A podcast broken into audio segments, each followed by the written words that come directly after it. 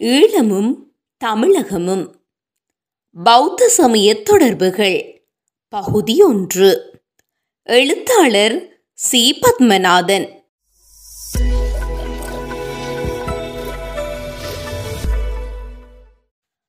பௌத்த சமயத்தின் செல்வாக்கினை பொறுத்தவரையில் இலங்கைக்கும் தமிழகத்திற்கும் இடையிலே சில குறிப்பிடத்தக்க வேறுபாடுகள் உண்டு. இலங்கையில் கிமு மூன்றாம் நூற்றாண்டில் மோரிய அரசனாகிய அசோகனின் காலத்திலே பௌத்தம் பரவத் தொடங்கியது. அதனை பற்றிய ஒரு வரலாறு இலங்கையில் உற்பத்தியான தீபவம்சம் மகாவம்சம் முதலான நூல்களில் சொல்லப்படுகின்றது. மோரியரின் தலைநகரான பாடலிபுரத்திலே மொக்கலிபுத்த தீசரின் தலைமையில் கூடிய மூன்றாம் பௌத்த மாநாட்டிலே பௌத்த சமயத்தை பரதகண்டத்திலும் அதற்கு அப்பால் உள்ள தேசங்களிலும் பரப்புவதற்கென குழுக்களை அனுப்புவதற்கு தீர்மானித்தார்கள். அதன்படி மகிந்த தேரரின் தலைமையிலான குழு இலங்கைக்கு சென்றது. அங்குள்ள அரசனாகிய தேவநம்பிய தீசனின் ஆதரவோடு அரண்மனையின் அருகிலுள்ள வனத்தில் மகாவிகாரை அமைக்கப்பட்டது. அது மகா சங்கத்தின் தலைமை தானமாக பல நூற்றாண்டுகளாகவே நிலை பெற்றது. பாடலிபுரத்திலிருந்து சென்ற தேரி சங்கமித்தை நாகநாடு வழியாக சென்று அனுராதபுரத்தில் பிக்குடி சங்கத்தை உருவாக்கினார். அவர் தன்னோடு போதிமரக் கிளையினையும் கொண்டு சென்றார். அனுராதபுரத்தில் நிலைநாட்டிய அந்த கிளை விருத்தி பெற்று பெருவிருட்சமாகிவிட்டது அதுவே மகாபோதி எனும் புனித தலத்தில் நிலை பெறுவது என்பது பௌத்தர்களின் பற்றுறுதியான நம்பிக்கையாகும். தமிழகத்தை பொறுத்தவரையில் இவ்வாறான கதைகள் இல்லை. பாடலிபுரத்திலிருந்து மொக்கலிபுத்தர் தலைமையிலான தேரர்கள் தமிழகத்திலே தர்மோபதேசம் செய்வதற்கென இவரையும் அனுப்பியதாக பாலி நூல்களில் குறிப்பில்லை. எட்டு தொகை பத்து பாட்டு எனும் வகைகளில் அடங்கிய மிகவும் புராதனமான தமிழ் நூல்களில் பௌத்தம் பற்றிய குறிப்பதனையும் காண முடியவில்லை. கிபி நான்காம் நூற்றாண்டு முதலாகவே பௌத்த சின்னங்களின் அடையாளங்கள் தெரிகின்றன. எனவே அதற்கு முற்பட்ட காலத்து தமிழகம் தொடர்பாக பௌத்தம் பற்றி எதனையும் பேசவியலாது. இலங்கையில் கிமு இருநூற்று ஐம்பது தொடக்கம் கிபி நானூறு ஆகிய காலத்திலே பௌத்தம் அதிகமாக எல்லா பகுதிகளிலும் பரவிவிட்டது. அதற்கு ஏறக்குறைய ஆயிரத்து ஐநூறு வரையான கல்வெட்டுகள் காணப்படுகின்றமை சான்றாகும். ஆனால் கிபி ஒன்பதாம் நூற்றாண்டுக்கு முற்பட்ட காலத்திலே பௌத்த சமயம் தொடர்பான விவரங்கள் எழுதிய சாசனம் எதுவும் தமிழகத்தில் கிடைக்கவில்லை. சமண சமயம் கிமு மூன்றாம் நூற்றாண்டு முதலாக தமிழகத்திலே பரவத் தொடங்கியது. அங்கு கிடைத்துள்ள தமிழ் பிராமி வடிவங்களில் எழுதிய கல்வெட்டுகள் பெரும்பாலும் சமணம் தொடர்பானவை. தமிழர் சமுதாயத்தில் ஒரு சிறுபான்மையினரின் ஆதரவினை மட்டுமே சமணம் பெற்றுக்கொண்டது. கிபி நான்காம் நூற்றாண்டு முதலாக பௌத்த சமயம் சில நகர்ப்புறங்களில் உள்ள மக்களிடையே பரவத் தொடங்கியது. காவிரி பூம்பட்டினம் காஞ்சி வஞ்சி முதலான பெருநகரங்களில் பௌத்த பள்ளிகள் அமைக்கப்பட்டிருந்தன. அதனை புத்தகோசர் புத்ததத்தர் என்போர் எழுதிய குறிப்புகளாலும் மணிமகளை மகாவம்சம் மத்தவிலாச பிரகசனம் எனும் நூல்கள் வாயிலாகவும் அறிய முடிகின்றது. ஏழாம் நூற்றாண்டிலே காஞ்சிபுரத்தில் உள்ள பௌத்த சமய நிலையங்களை பற்றிய விவரங்களை சீன யாத்திரிகரான சுவன்சாங் எழுதிய குறிப்புகளாலும் உணர முடிகின்றது.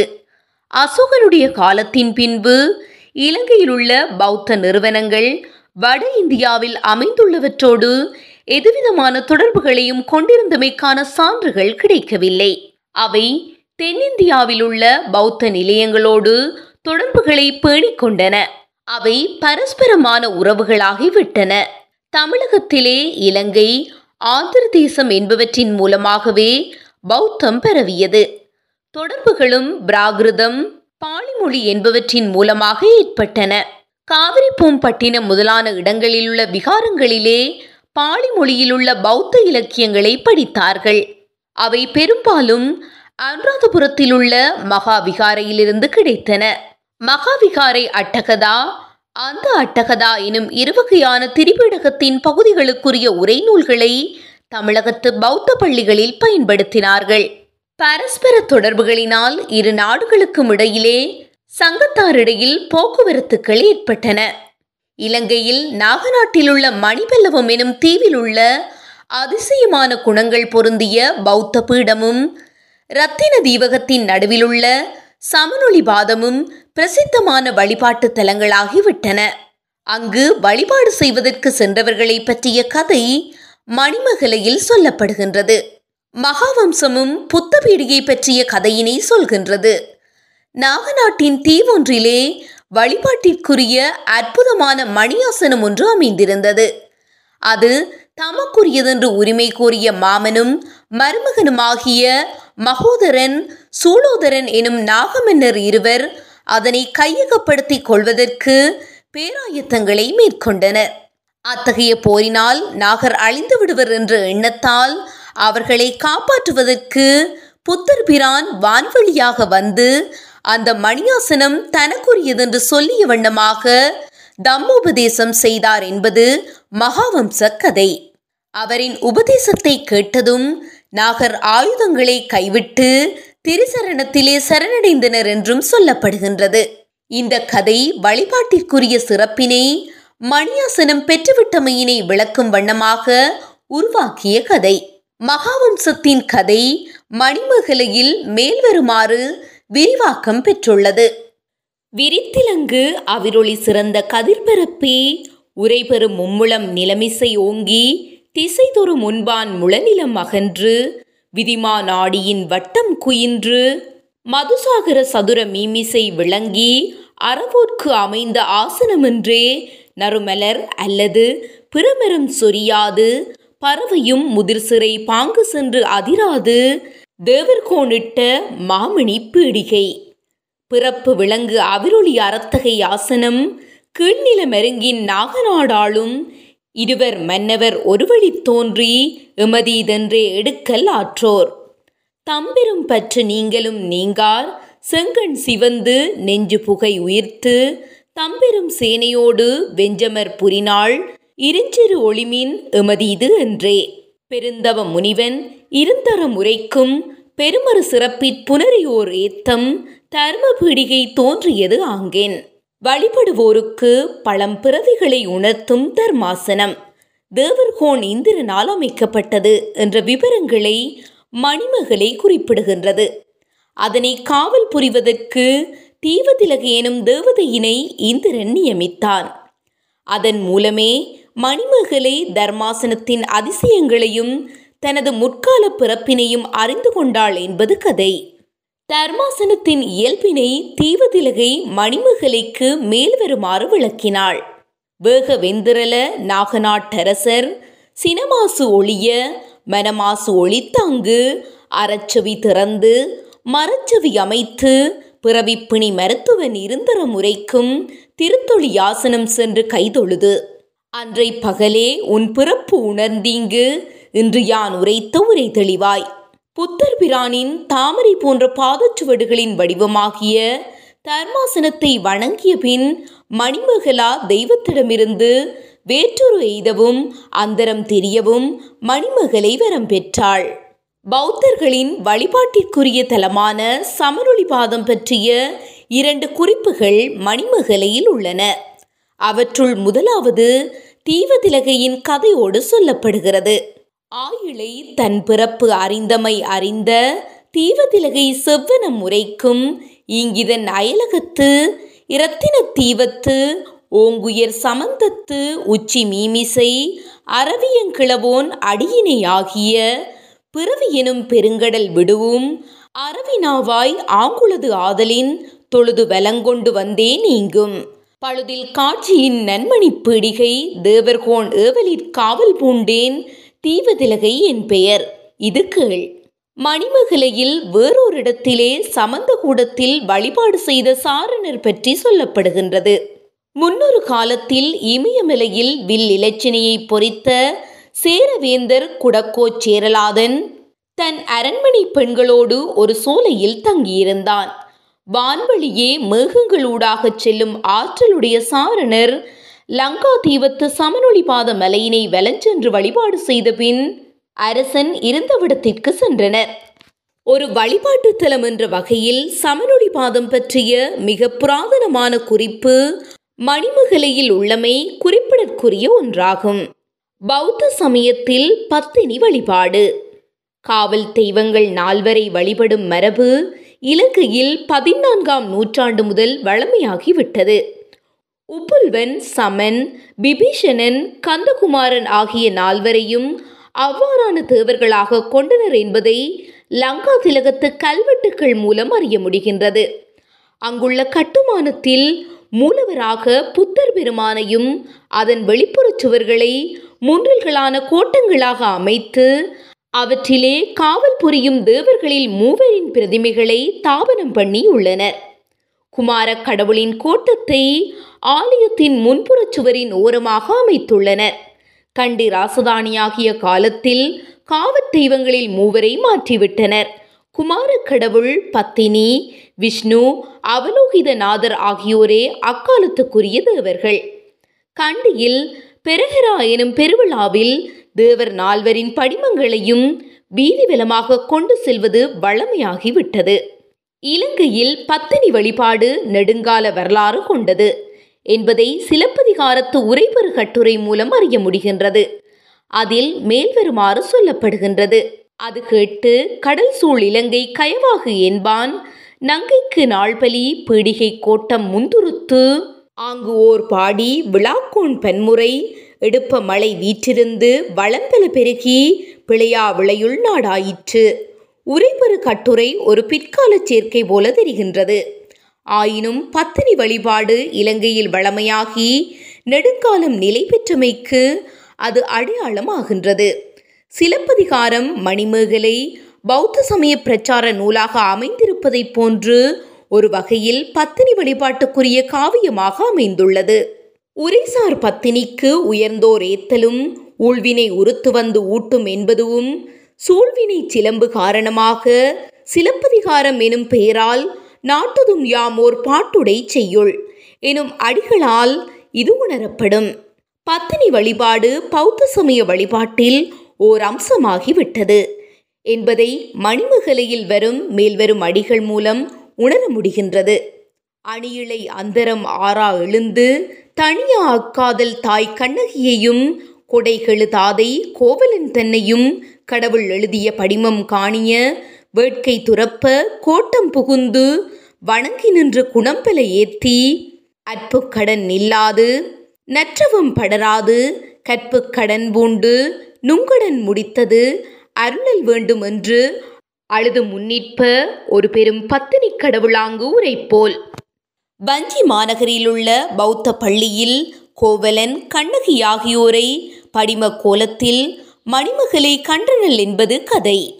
மேலும் ஒரு பெரும் பத்தினி கடவுளென்று கண்ணகி குறிக்கப்படுவதால் மணிமேகலை எழுதப்பட்ட காலத்திலே பத்தினி வழிபாடு தமிழகத்திலே பௌத்த சமயத்துடன் கலந்துவிட்டது என்று கொள்ள முடிகின்றது. மேலும் ஒரு பெரும் பத்தினி கடவுளென்று கண்ணகி குறிக்கப்படுவதால் மணிமேகலை எழுதப்பட்ட காலத்திலே பத்தினி வழிபாடு தமிழகத்திலே பௌத்த சமயத்துடன் கலந்துவிட்டது என்று கொள்ள முடிகின்றது. தென்னிந்திய பௌத்த சமயம் ஏற்படுத்திய செல்வாக்கின் மூலமாகவே இலங்கையில் பத்தினி வழிபாடு பரவியதென்று கருத முடிகின்றது. ஆனால் அது எப்பொழுது பரவத் தொடங்கியது என்பது இன்னும் தெளிவாக தெரியவில்லை. ஆறாம் பராக்கிரமபாகுவின் ஆட்சி காலத்திலே கோட்டை நகரிலுள்ள முத்தள கட்டுமானமாகிய பத்தினி கோட்டம் பற்றி சமகால நூலாகிய கோகில சந்தேசைய குறிப்பிடுகின்றது. கஜபாகு மன்னன் காலத்து புராதன கோயிலின் கட்டுமானத்தைப் போல அது அமைந்திருந்ததென்றும் அதன் சிகரம் பொன்மயமானது என்றும் அதிலே சொல்லப்படுகின்றது. சீதாவக்கவில் உள்ள பத்தினி கோயிலுக்கு வழங்கிய நன்கொடைகளை மதகொட தேவாலய சன்னசைய குறிப்பிடுகின்றது. அது மாயாதுண்ண அரசன் காலத்திலே அவனால் புனரமைக்க பெற்றது. மாயாதுண்ணவின் மகனாகிய முதலாம் ராஜசிங்கன் அரச பதவி பெற்றபொழுது மதகுடவில் உள்ள பத்தினி தேவாலயத்துக்கு நன்கொடைகளை வழங்கினார். மகாயானமும் அனுராதபுரத்திலே சங்கபேதமும்.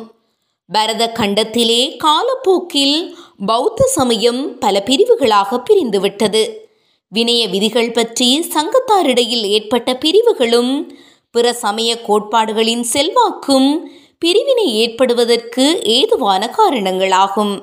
அசோகனுடைய காலத்திற்கு பின்பு பதினெட்டு பிரிவுகள் தோன்றிவிட்டதாக சொல்லப்படுகின்றது. புத்தர் பிரானின் போதனைகளை எதுவித மாற்றமுமின்றி பின்பற்றியவர்களை தவிரவாதிகள் என்று சொல்வது வழமையாகிவிட்டது.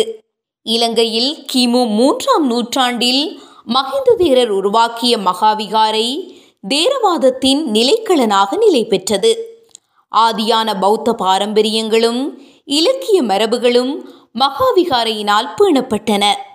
வளமைக்கு மாறான சிந்தனைகள் சங்கத்தாரிடையிலே தோன்றிய சமயங்களில் மகாசேனனின் ஆட்சி காலம் வரை அவற்றை அரசனுடைய ஆதரவோடு கட்டுப்படுத்திக் கொள்ள முடிந்து தென்னிந்திய தொடர்புகள் மூலமாக மகாவிகாரையினர் இடையிலே சங்கபேதம் ஏற்பட்டது. வட்டகாமினி அபயனின் காலத்திலே அனுராதபுரத்தில் உள்ள சங்கத்தார் இருவேறு பிரிவுகளாக பிரிந்து கொண்டனர். வட்டகாமினி அபயன் அபயகிரி விகாரத்தை அமைத்து வளமைக்கு மாறாக அதனை திசதேரருக்கு வழங்கினான். அரசன் படையெடுப்பொன்றின் காரணமாக பதவி இழந்திருந்த காலத்திலே திசதேரர் ஆதரவு புரிந்தமையால் அதற்கான நன்றி கடனாக அவரிடம் விகாரையினை வழங்கினான். மகாவிகாரையின் சங்கநாயக்கர் அதனை விரும்பவில்லை. கட்டுமானங்களை சங்கத்தாருக்கு பொதுமையில் வழங்குவதே பௌத்த சமய மரபாகும். நன்கொடைகளை பதிவு செய்யும் ஆவணங்களில் நாற்றிசையிலும் உள்ள சங்கத்தாருக்கு அவை வழங்கப்படுகின்றன என்றே சொல்லப்படும். அரசனுடைய ஏற்பாட்டை விரும்பாத மகாவிகாரையினர் திசதேரர் குடியானவர்களின் வீடுகளுக்கு போய் வருகிறார் என குற்றம் சுமத்தி அவரை மகாவிகாரையிலிருந்தும் வெளியேற்றினார்கள். திசதேரரின் சீடரான பகலுமச திச எனும் தேரர் மகாவிகாரையினரின் செயற்பாட்டை ஒப்புக்கொள்ளாது ஐநூறு பிக்குகளுடன் மகாவிகாரையிலிருந்தும் வெளியேறி அபயகிரி விகாரையில் இணைந்து கொண்டார். அதன் காரணமாக சங்கபேதம் ஏற்பட்டது. மகாவிகாரை அபயகிரி விகாரை ஆகியன வெவ்வேறான பிரிவுகள் ஆகின தென்னிந்தியாவிலே பல்லாவராமத்திலிருந்து வச்சி புத்தக நியாயம் என்ற பிரிவினைச் சேர்ந்த தர்மருசி என்பவரின் சீடர்கள் அபயகிரி விகாரையினை அடைந்தனர். அவர்களுடைய போதனைகள் அங்குள்ளவர்களில் பலரை கவர்ந்தன. அவர்கள் புத்தகல எனும் ஆன்மாவின் நிழல் உண்டென்று கருதினார்கள். அது பௌத்த சம்பிரதாயத்தின் அடிப்படை கோட்பாடான அநாத்தவாதத்தை நிராகரிக்கும் பாங்கிலானது. தர்மருசி நிகாயம் மகா எனச் சார்புடையது. திசை எனும் அரசனின் காலத்தில் வினய பீடகத்திலே காணப்படும் விதியொன்றினை பற்றிய மாறுபட்ட கருத்துக்களினால் மகாவிகாரையினர் அபிகிரி விகாரையினர் என்போருக்கிடையிலே தகராறு ஏற்பட்டது. அதனை பற்றி விசாரணை செய்வதற்கு திக காராயண என்ற புலமையாளரான பிராமணரை அரசன் நியமித்தான். அவர் மகாவிகாரையினர் சார்பாக தீர்ப்பு வழங்கினார். ஒகாரிக திச எனும் மன்னனின் காலத்தில் மீண்டும் தகராறு தோன்றியது. வைத்துல்ய பிடகம் எனும் மகாயன சார்புடைய நூலே புத்தர் போதனைகளின் சாரமானது என்பது தர்மருசி நிகாயத்தவரின் நிலைப்பாடாகியது. அதனால் சங்கத்தாரிடையே பெருந்தகராறு ஏற்பட்டது. மகாவிகாரையினரின் முறைப்பாட்டினால் அதனை பற்றி விசாரணை செய்யுமாறு அரசன் கபில என்ற அமைச்சனை நியமித்தான். வைத்துல்ய பிடகத்தை பற்றி மிகவும் கண்டனமான தீர்ப்பினை அமைச்சன் வழங்கியதால் அரசனது ஆணைப்படி வைத்துல்ய பிடகத்தின் பிரதிகள் எரிக்கப்பட்டன. அதன் கோட்பாடுகளை பின்பற்றிய சங்கத்திற்கு கடும் தண்டனைகள் வழங்கப்பட்டன. பௌத்த சமய விகாரங்கள் சங்கத்தாருக்கு அப்பாலாகிவிட்டன.